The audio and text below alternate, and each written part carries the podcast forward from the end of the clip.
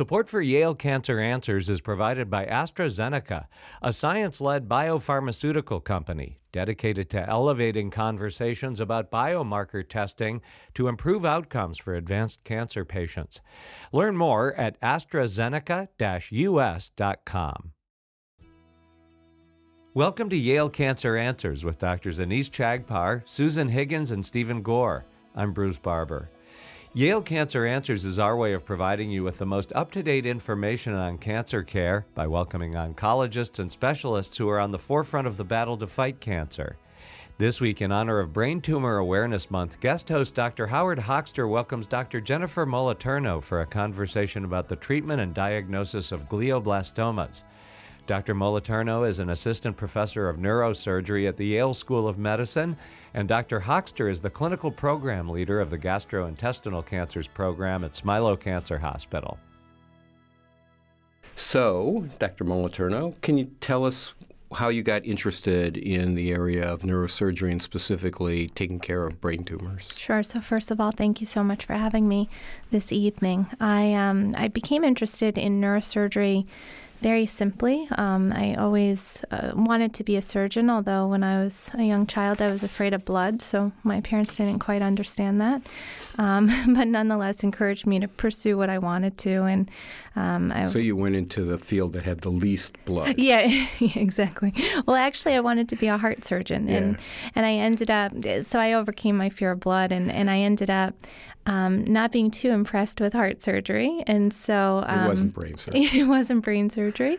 And so when I was studying neuroanatomy, I was fascinated how you could have a lesion in the brain or an abnormality in the brain, and you could predict exactly where it was just based on having a good history and physical exam. Um, and then I spent some time with the neurosurgeons um, and really was fascinated and enjoyed it. So I put two and two together and became a brain surgeon.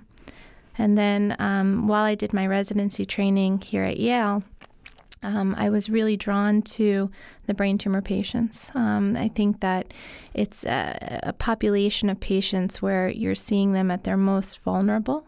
Um, and I, I, I, like to be there for them when, when they need me the most. And so that's what kind of drew me to that. And, and in terms of the surgery, it, it's typically complex and challenging, especially for, for certain types of brain tumors. And so um, that solidified my interest. And so then chose to do some some fellowship training at uh-huh. Memorial Sloan Kettering. So you did many years of surgical training and then neurosurgery I, training and then another fellowship in brain tumor. So surgery. I did seven years of neurosurgery training. Um, and then one year of, of fellowship training um, at Sloan Kettering. After four years of medical school. After four years of medical school. Okay. After well, four years of college. right, right. of course. Okay, well, uh, we know you are w- well trained and very expert in dealing with these things. So, so what?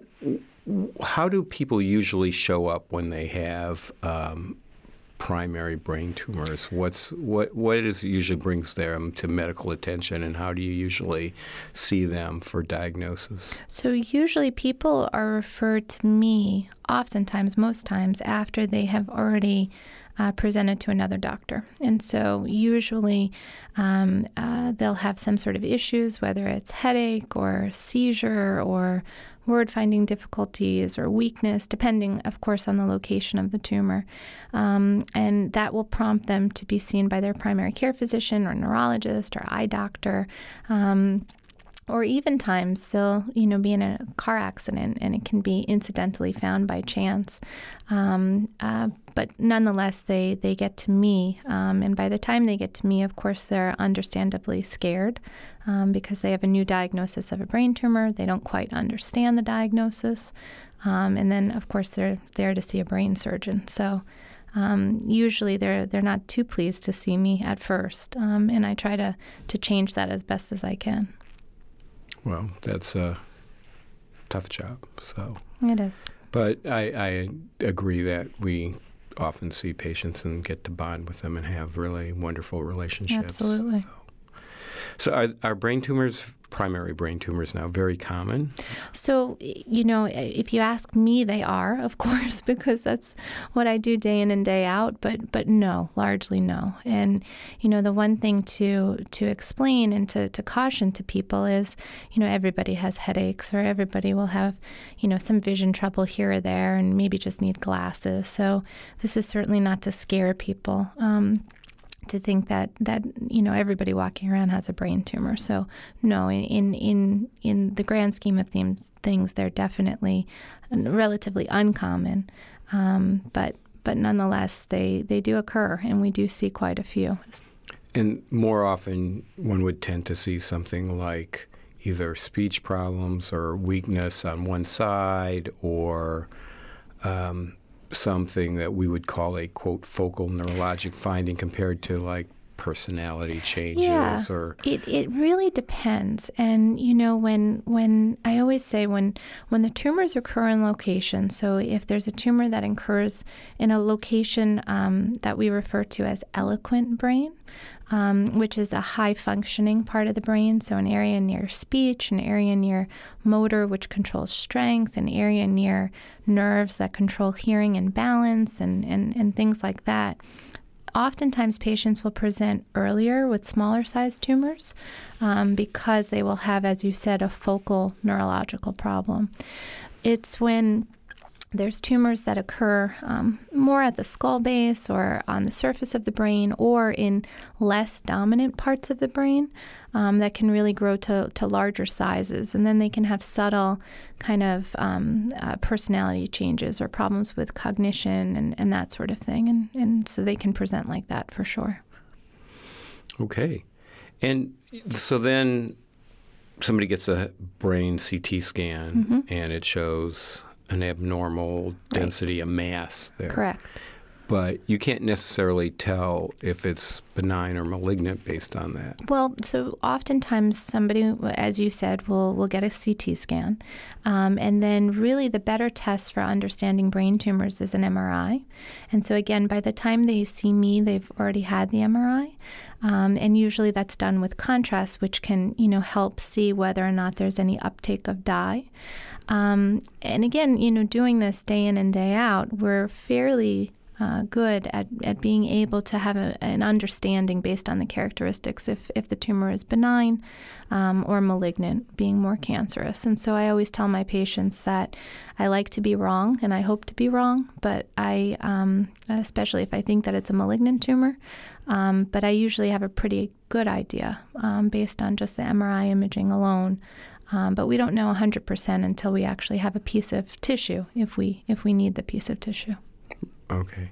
And these even the primary brain tumors the so-called glioma mm-hmm. type brain tumors, there are different categories in there. So there are. that depends more on what the pathologist sees. Correct. And so, and nowadays molecular testing as well. And so, um, there's there's four grades to brain tumors. We don't stage them like you know cancers of the bodies do.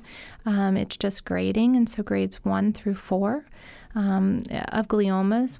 Uh, four being the most malignant, most aggressive, um, also known as glioblastoma. Um, grade two, we refer to more as lower grade tumors.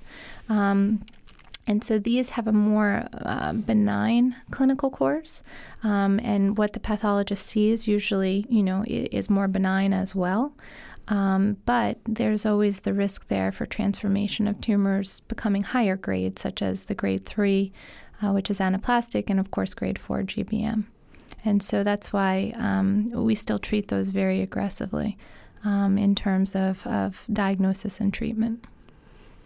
And so, what is the treatment approach today for these kind of tumors? So, uh, our treatment approach um, here at Yale really is to be um, as aggressive as we can um, in terms of removing as much tumor as possible, um, but being as safe as possible and making sure that we maintain the patient's function, which of, co- of course is the goal of, of any surgery. Um, and so, oftentimes, we'll um, again see a patient after they've been diagnosed with an MRI, have a feeling as to what the tumor is likely. Um, and then, if it is amenable to surgery, if it if it if we do think that it should be removed, again, some tumors are are found by chance, um, and if they're benign, we can usually follow them. But for the ones that we're concerned about, or the patient is symptomatic, etc., um, then we try to remove as much of the tumor as possible. And we have um, certainly the resources and capabilities here to do that, um, as removing as much tumor as possible uh, has been shown to be beneficial in terms of outcome. So the first thing will be like kind of this aggressive surgery, but still maintaining absolutely the neurologic function as Absolutely. the best degree possible. Absolutely. And so oftentimes we, we do get uh, referrals um, where patients have been told they have inoperable brain tumors, for instance. And, you know, we see them and evaluate them. And, and a lot of times, a lot of times, um, we can do certain um, things during surgery that makes the surgery safer, that allows the tumors to become more operable. For instance, um, we have um, really sophisticated neuromonitoring techniques, and so we're able to monitor um, motor function, even speech if necessary uh, with awake craniotomy. Again, not always, but when necessary. Um, that allows me as the surgeon to remove as much tumor as possible, um, but be reassured that the patient's function is being maintained. Um, so that allows me to, to really push the surgery as much as I can. Likewise, at Yale, um, we also use intraoperative ultrasound. Um, as well as uh, neuronavigation, which is like a GPS system for the brain um, which which also helps in terms of as much tumor as we can remove.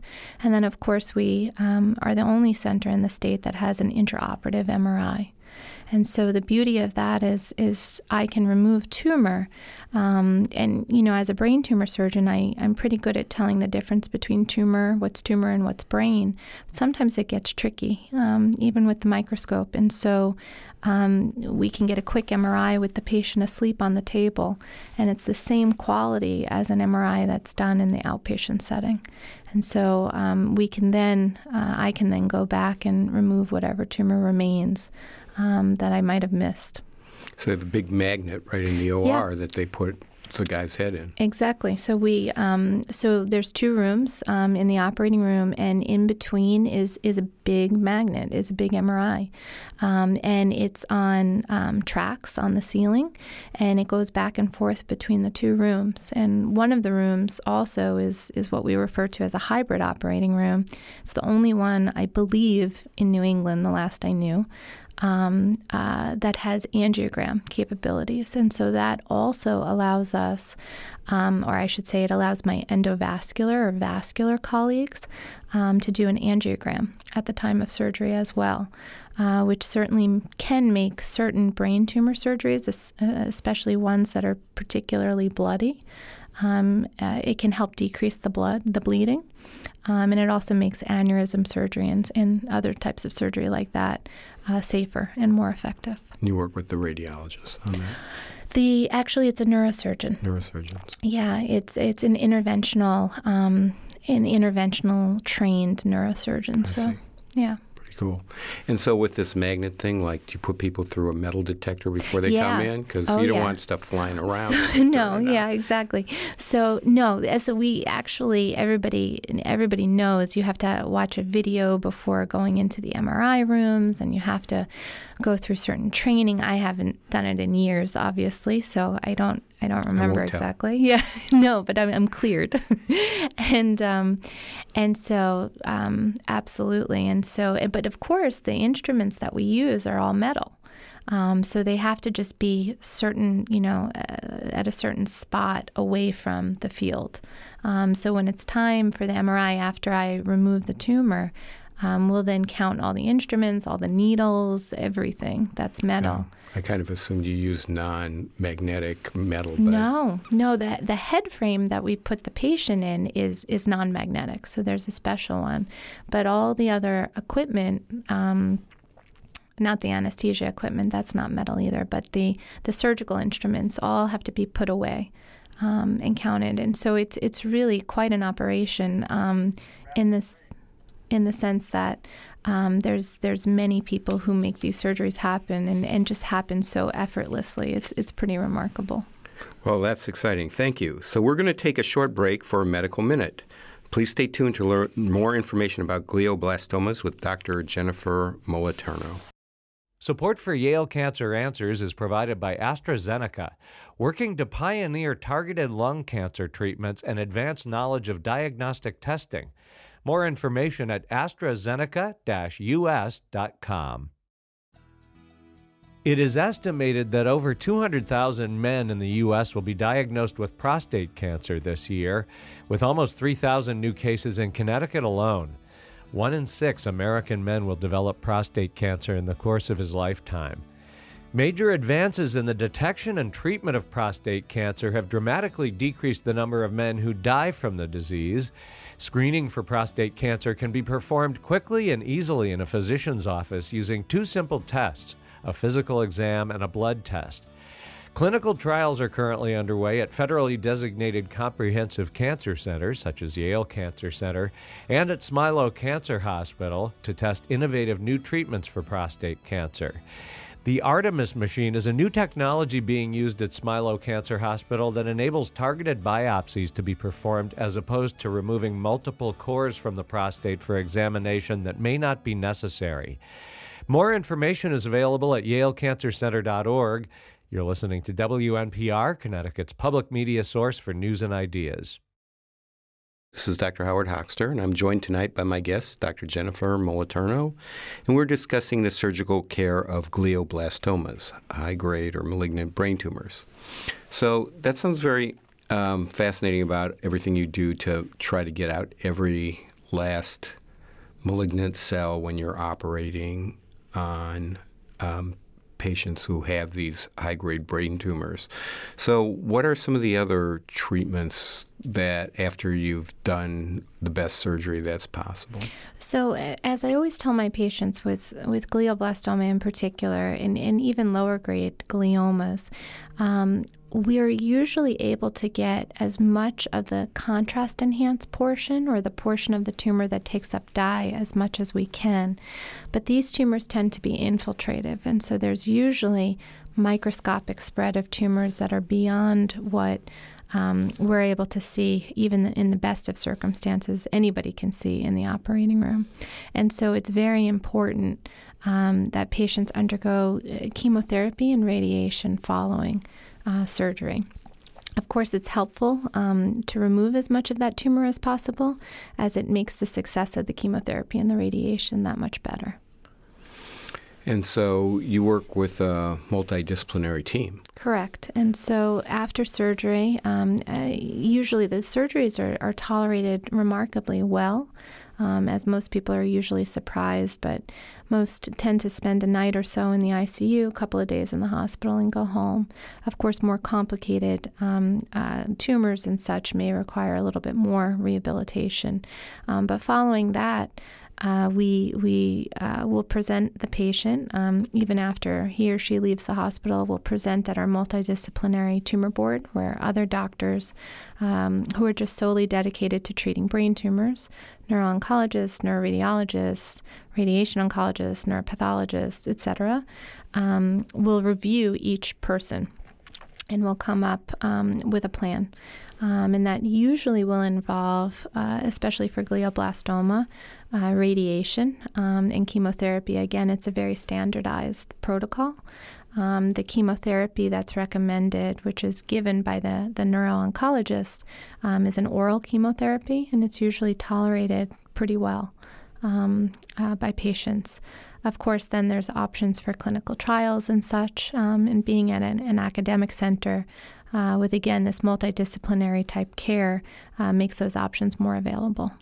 So, what do you feel the advantages are of when you have these tumor boards, when you sit down with all these specialists, including neuropathologists who spend all their day Absolutely. trying to yeah. classify the tumors, it's one of the, I think, key things in deciding the grade and therefore the prognosis. Absolutely. And so I, I wouldn't, I personally wouldn't work in any other type of environment. And, and if it was my loved one, I would be sure to to find a place. And usually, it's an academic place, um, such as Yale, um, that has such collaborative efforts amongst different subspecialists. These are people who, um, including myself, just dedicate um, our lives to treating people specifically with brain tumors. And so that's certainly an advantage for the patient, and it makes a real difference in terms of outcome. And I, I really couldn't do my job without the other people I work with.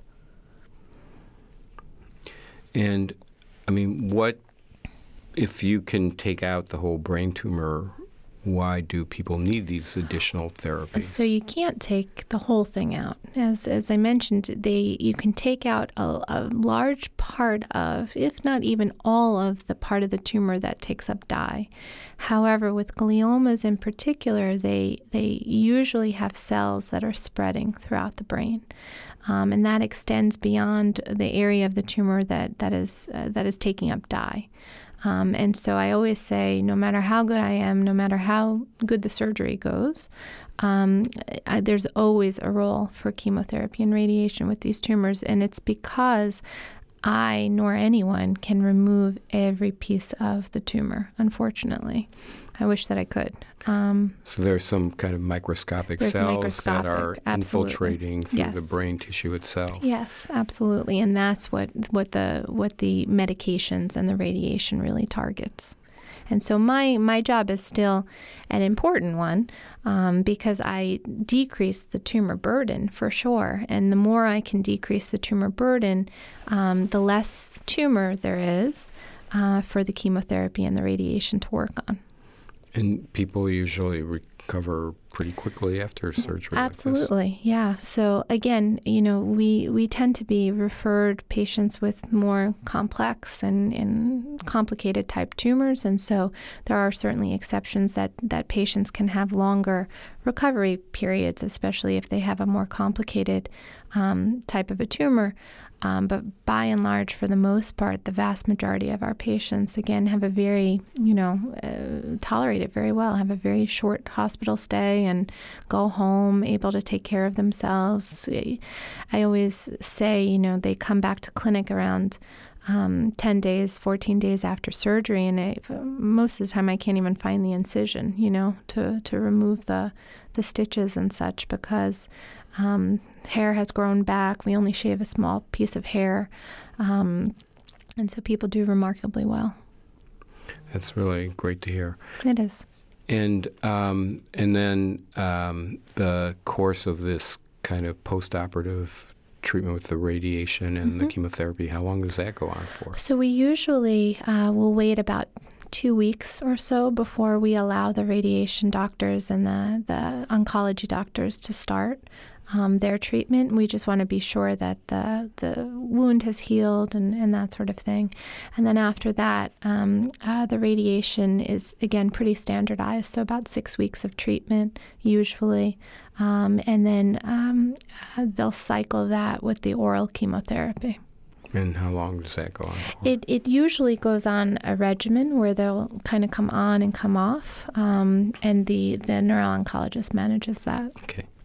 So, um, uh, what is, you know, what is on the horizon that excites you for treatment of these malignant brain tumors so in the near future? In terms of, of surgery, you know, what excites me is is the technology that allows us to push the surgery further. Um, and so for me, um, that's again things like the intraoperative MRI, um, that's techniques in terms of neuromonitoring, that's performing awake craniotomies, again, when we need to, to monitor language, which is not in every patient, um, but refining those things that make the surgery as successful as possible.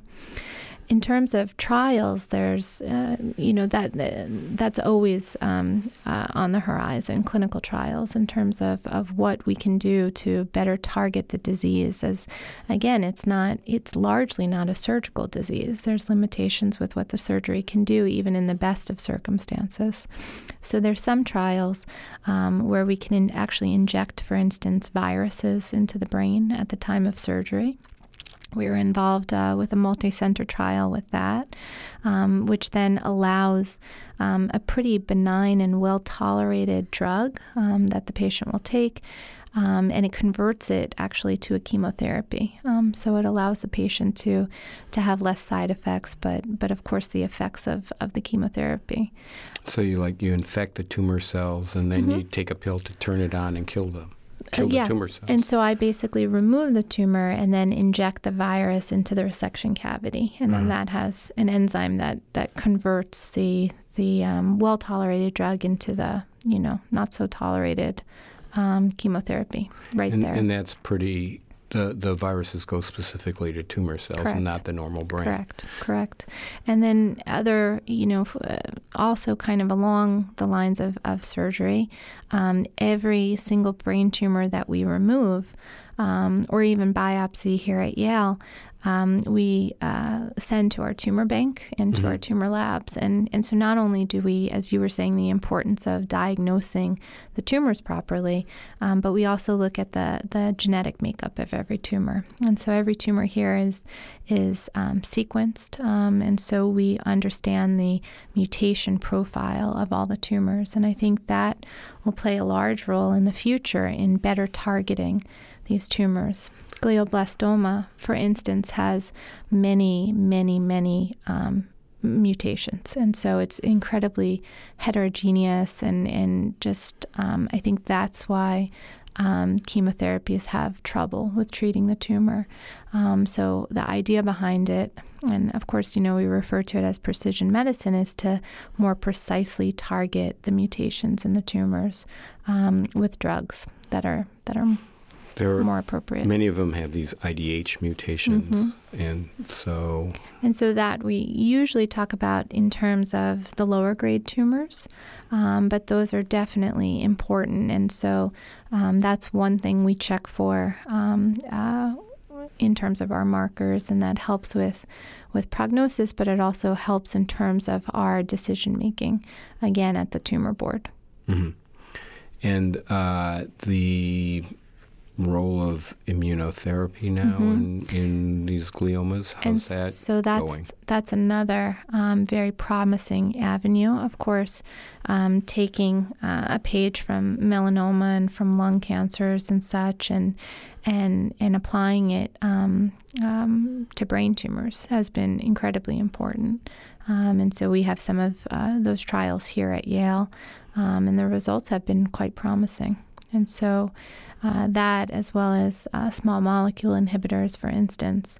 Um, I think that's where, again, um, as much as I like to think that um, a lot has to do with what I do, and it does to an extent. Um, it's really um, the the medical treatment I think that, that is going to allow us to to figure a way to cure this thing.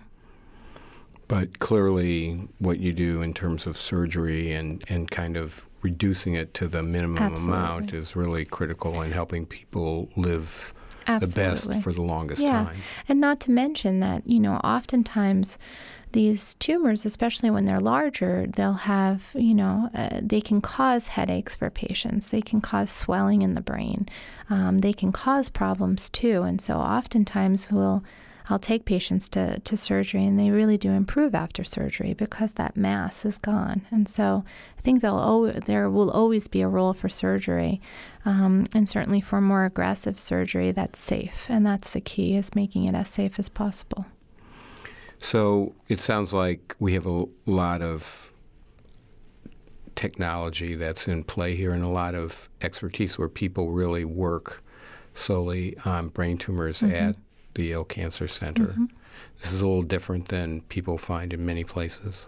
Yeah, I think um, it's certainly you know what you find at places like Yale, at, at Memorial, where I was, um, eh, where you would expect. But um, I think when we're talking in terms of brain tumors, I think it's important to be at an academic center, such as, as the ones that I mentioned. I think people are sometimes reluctant when they hear academic um, because they think, you know, I don't want to be a guinea pig and you know, I don't want to. Um, you know, have people practicing on me or, you know, whatever the myths are, but they're simply not true. What it, what it means is that there's a lot of people collaborating to make it the best care possible.